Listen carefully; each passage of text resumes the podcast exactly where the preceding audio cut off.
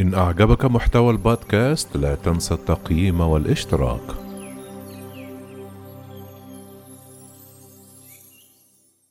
الجيل الخطأ الحركة الشبابية التي تريد قلب موازين الاحتجاجات في تونس.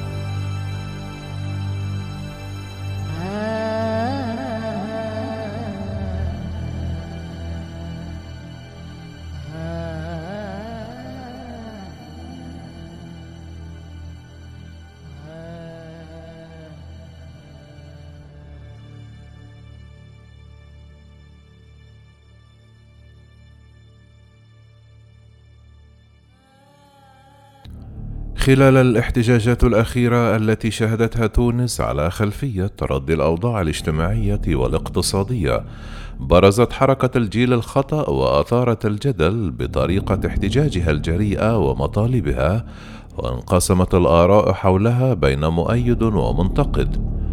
وحركة الجيل الخطأ ترفض الإدلاء بتصريحات لوسائل الإعلام، لكن بعض الصحف والمحطات تمكنت من الحديث مع شباب يشعرون بأن هذه الحركة تمثلهم وتعكس آرائهم وتوجهاتهم وكان ذلك خلال مشاركتهم في وقفة احتجاجية أمام قصر العدالة في تونس للمطالبة بإطلاق سراح أيوب الذي أوقف على خلفية المظاهرات الأخيرة ويتابع الآلاف صفحة الحركة على فيسبوك فيما لقيت صدى خاصة لدى الشباب الذي يرغب في التغيير إذا فمن هي حركة الجيل الخطأ؟ الجيل الخطأ يطلق على كل شخص خارج عن المعايير الأخلاقية الموجودة ويخرج ويثور على المنظومة السياسية الفاسدة والمنظومة الأخلاقية والمنظومة السياسية الحاكمة. بهذه الكلمات شرح طالب الفلسفة خالد البالغ من العمر 21 عاما. السبب الذي يجعل من الجيل الخطأ حركة تمثله. تابع خالد الجيل الخطأ ليس حركة سياسية وإنما هي حركة ثقافية أخلاقية. سماها كما تريد هي بمثابة ثورة على جميع الأصعدة. أكدت حركة الجيل الخطأ في مناسبات عدة على صفحتها على فيسبوك.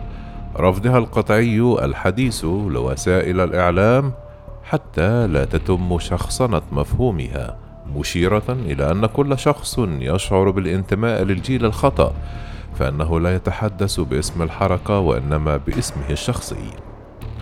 تمكنت فرانس بريس من الحصول على تصريحات من بعض الشبان المنتسبين لها خلال مشاركتهم في وقفة احتجاجية يوم السابع عشر من فبراير شباط نظمت أمام قصر العدالة بتونس لمساندة أيوب خلال جلسة محاكمته والمطالبة بإطلاق سراحه وسراح جميع الموقفين على خلفية المظاهرات التي شهدتها تونس مؤخرا بسبب تردي الأوضاع الاجتماعية في البلاد.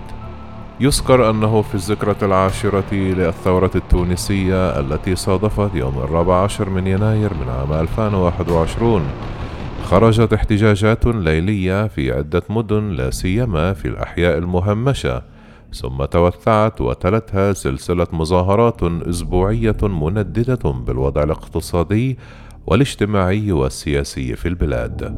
والجيل الخطأ حركة جديدة برزت عام 2020 وشاركت في العديد من الاحتجاجات المحورية خلال الفترة الأخيرة في تونس على غرار الاحتجاجات ضد قانون زجر الاعتداءات على الآمنين في شهر أكتوبر أكتوبر من تشرين المنصرم الذي ألغي لاحقا ثم خلال الاحتجاجات الأخيرة المطالبة بالعدالة الاجتماعية. واعتبر الجيل الخطأ نقطة فارقة في الاحتجاجات الأخيرة مارقة عن التصنيفات التقليدية وتحمل مواقف ورؤية تهدف لتغيير النظام القمعي في تونس وذلك حسب رأيهم.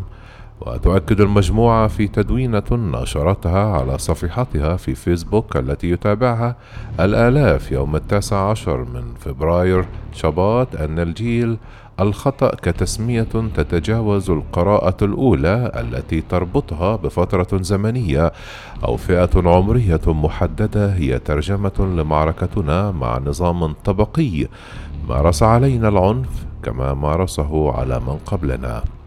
وخلال الاحتجاجات الأخيرة التي شهدتها تونس أثارت هذه الحركة الجدل بسبب طريقة احتجاج المنتسبين إليها والشعارات والمطالب التي رفعوها حيث اعتمد الجيل الخطأ أسلوبا جريئا في التعبير عن آرائه ومطالبه من خلال مصطلحات وحركات تصنف بذيئة في المجتمع التونسي. كما رفع المنتسبون لها شعارات من بينها المطالبة بحقوق الأقليات في بلد ذي أغلبية مسلمة ما أثار الجدل حولهم وانقسمت الآراء بين مؤيد ومنتقد لهم. مطالب هذه الحركة لا تختزل في هذه الشعارات فقط كما يعتقد البعض. فهم اليوم يساندون حراك الفلاحين في منطقة جاب الله من محافظة من محافظة المهدية الذين خرجوا للتظاهر احتجاجا على غلاء أسعار المواد الأولية وتوريد المنتوجات من الخارج. لكن احتجاجاتهم قوبلت بالقمع على أيدي قوات الأمن. من أبرز مطالب هذه الحركة وفق بيان نشرته على صفحتها على الفيسبوك الإفراج عن جميع الموقوفين والموقوفات حل نقابات القوات الحاملة للسلاح الترفيع في الحد الأدنى للأجور والحد من التشغيل الهش. إرساء منظمة جبائية تصاعدية وإرساء نظام الضريبة على الثروة. نشر القائمة الرسمية لجرحى وشهداء الثورة. إلغاء القوانين 220 و 226 والقانون 52 ترسيخ سياسة إصلاح زراعي تحقق الاكتفاء الذاتي وتتجاوب مع التغيرات المناخية. قال خالد لفرانس بريس بأنه يشعر بأن الجيل الخطأ يمثلني لأنني لا أرى نفسي داخل القوالب الجاهزة التي يتبعها المجتمع. أرى أن الكلام البذيء يمثلني في الحركات الاحتجاجية كما أرى أن طريقة الاحتجاج لا تنحصر في أن تقف أمام المسرح وترفع لافتات وتقول بعض الشعارات وينتهي الأمر. لا هناك طرق جديدة للاحتجاج. ليس هناك أخلاق احتجاج ليس هناك أوقات للاحتجاج لا ليلا ولا نهارا. ولا أحد يملك الأحقية بأن يمنحك تصريحا بالاحتجاج. ولهذه الحركة التي نجحت بالأساس في استقطاب الشباب الذين كانوا أطفالا وقت الثورة شعارا وعلم يحمل الألوان الأبيض والأسود الأحمر وكتب عليه بالإنجليزية الجيل الخطأ الحركة المضادة للفاشية. كانت نسرين رفضت الكشف عن هويتها وقدمت نفسها باسم مستعار تبلغ 22 عاما حيث قالت لوكالة فرانس بريس الجيل الخطأ كتوجه كحركة وكأيديولوجية بصفة عامة تمثلني لأني بالأساس ضد الفاشية كأيديولوجية ضد كل ما هو قمع كل ما هو تفرد بالسلطة كل ما هو انتهاك للحريات الفردية. وتبعت نسرين هي أيديولوجية تنادي بأبرز المطالب الاجتماعية لا سيما الشغل والكرامة والحرية والعدالة الاجتماعية. لذا أشعر بالانتماء لهذه الحركة وهي الحركة الوحيدة التي شعرت أنها تمثلني منذ عام 2011 مطالب الجيل الخطأ؟ اختزال لواقع تونس بعد عشرة سنوات من الثورة. فرغم مرور عقد من الزمن عليها يشعر التونسيون بأن العديد من مطالبهم الاجتماعية لم تتحقق. أبرزها القضاء على الفقر والبطالة حيث سجل الاقتصاد التونسي خلال كامل عام 2020 تراجعا غير مسبوق بنسبة 8.8% وذلك وفقا للمرصد الوطني للإحصاء مما يزيد في نسبة الفقر والبطالة في البلاد. وعلى مستوى آخر ويوم الرابع من فبراير شباط أصدرت العشرات من الجمعيات والمنظمات الوطنية والسياسيين بيانا مشتركا يندد بالقمع الذي تمارسه قوات الأمن في سياق الاحتجاجات الأخيرة. ما يعتبر ضربا لأحد مكاتب الثورة وهي الحرية وضمان الحق في التعبير. كانت الاحتجاجات قد اشتدت في سياق سياسي متأزم لا سيما بسبب تجاذبات وتوترات بين رئيس الجمهورية قيس سعيد ورئيس الحكومة هشام المشيشي أساسا على خلفية تعديل وزاري. من الشعارات أيضا التي ترفعها هذه الحركة الجيل الخطأ ضد الجيل الفاسد سيب الموقوفين وسيب البلاد وتسقط الطبقية وتسقط دولة البوليس وأبرزها شعار يعكس الكثير من الغضب تحت الزليز برشا تكريز والذي يرجح أنه اختزال لكلمات أبو القاسم الشابي.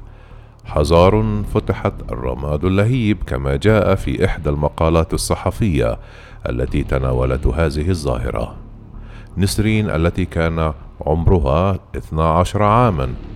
وقت الثورة قالت لفرانس بريس لم أكن واعية سياسيا بما يكفي آنذاك لكني أدرك اليوم أنه لم يتغير شيء منذ عام 2011 حتى عام 2021 الأمر الذي نمى الكثير من الغضب داخلي.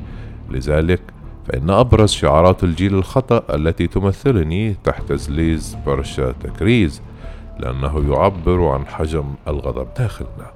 يبلغ سامح 25 عاما يمثله أيضا هذا الشعار حيث قال هو أول شعار جلب انتباهي لأننا جيل غاضب هذه العبارة تلخص كل شيء. وتابع سامح نحن نعيش مع منظومة لا تعرف كيف تتعامل معنا لأنها منظومة تجهلنا لا تعرفنا. لا تفهم أفكارنا ومطالبنا ولا تعرف كيف نفكر. لهذا نحن لن نستسلم وسيزداد عددنا يوما بعد الآخر. خالد طالب الفلسفة قال إن أبرز الشعارات التي تمثله في هذه الحركة حريات حريات للعابرين والعابرات. حريات حريات للكوريين والكوريات. المساواة بين المرأة والرجل. المساواة بين الجهات. وتابع خالد في هذه الشعارات خروج عن الشعارات التي تطالب بالتنمية وبالكرامة وبهذه المطالب التي تعودنا أن تكون أساسية في الاحتجاجات الا أن الحركة تنطلق من مبدأ الدفاع عن حقوق الأقليات. لا نقتصر على الحقوق الاقتصادية والاجتماعية. نحن ندافع عن الحريات الفردية وحقوق النساء وحقوق مجتمع الميم عين في تونس. فأي شعار له علاقة بالحقوق الفردية يمثلني. وفي تفكيك لهذه الظاهرة قال حمزة نصري لفرانس بريس وهو ناشط سياسي وحقوقي ونائب رئيس فرع الرابطة التونسية للدفاع عن حقوق الإنسان. من يريد فهم هذه الظواهر الشبابية الجديدة على غرار الجيل الخطأ وروح المقاومة وروح الثورة وهذا الإطر والفضاءات الشبابية الجديدة التي بسبب التشكيل في السنوات الأخيرة يجب أن يفهم أن الشباب قام بتشكيلها وأن هذا الشباب فقد اليوم ثقته في الفاعلين السياسيين الكلاسيكيين.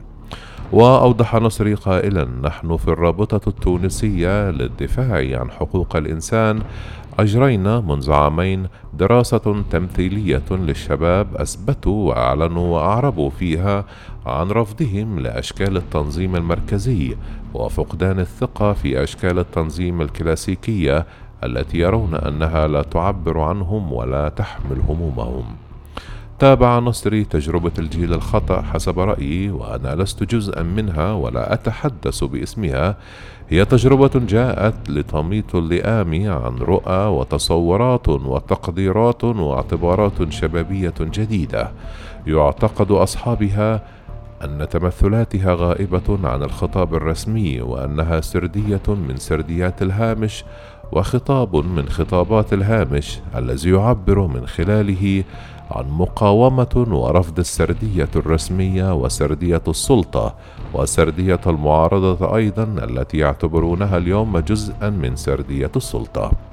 وعن مستقبل هذه الظاهرة قال حمزة نصري أعتقد أنه ما دامت الأطر الكلاسيكية والقديمة غير قادرة على استيعاب الشباب وما دامت السردية الرسمية غير قادرة على استيعاب الشباب فإن هذه التجربة وتجارب شبيهة لها ستلقى صداها وستلقى عمقها عند الشباب.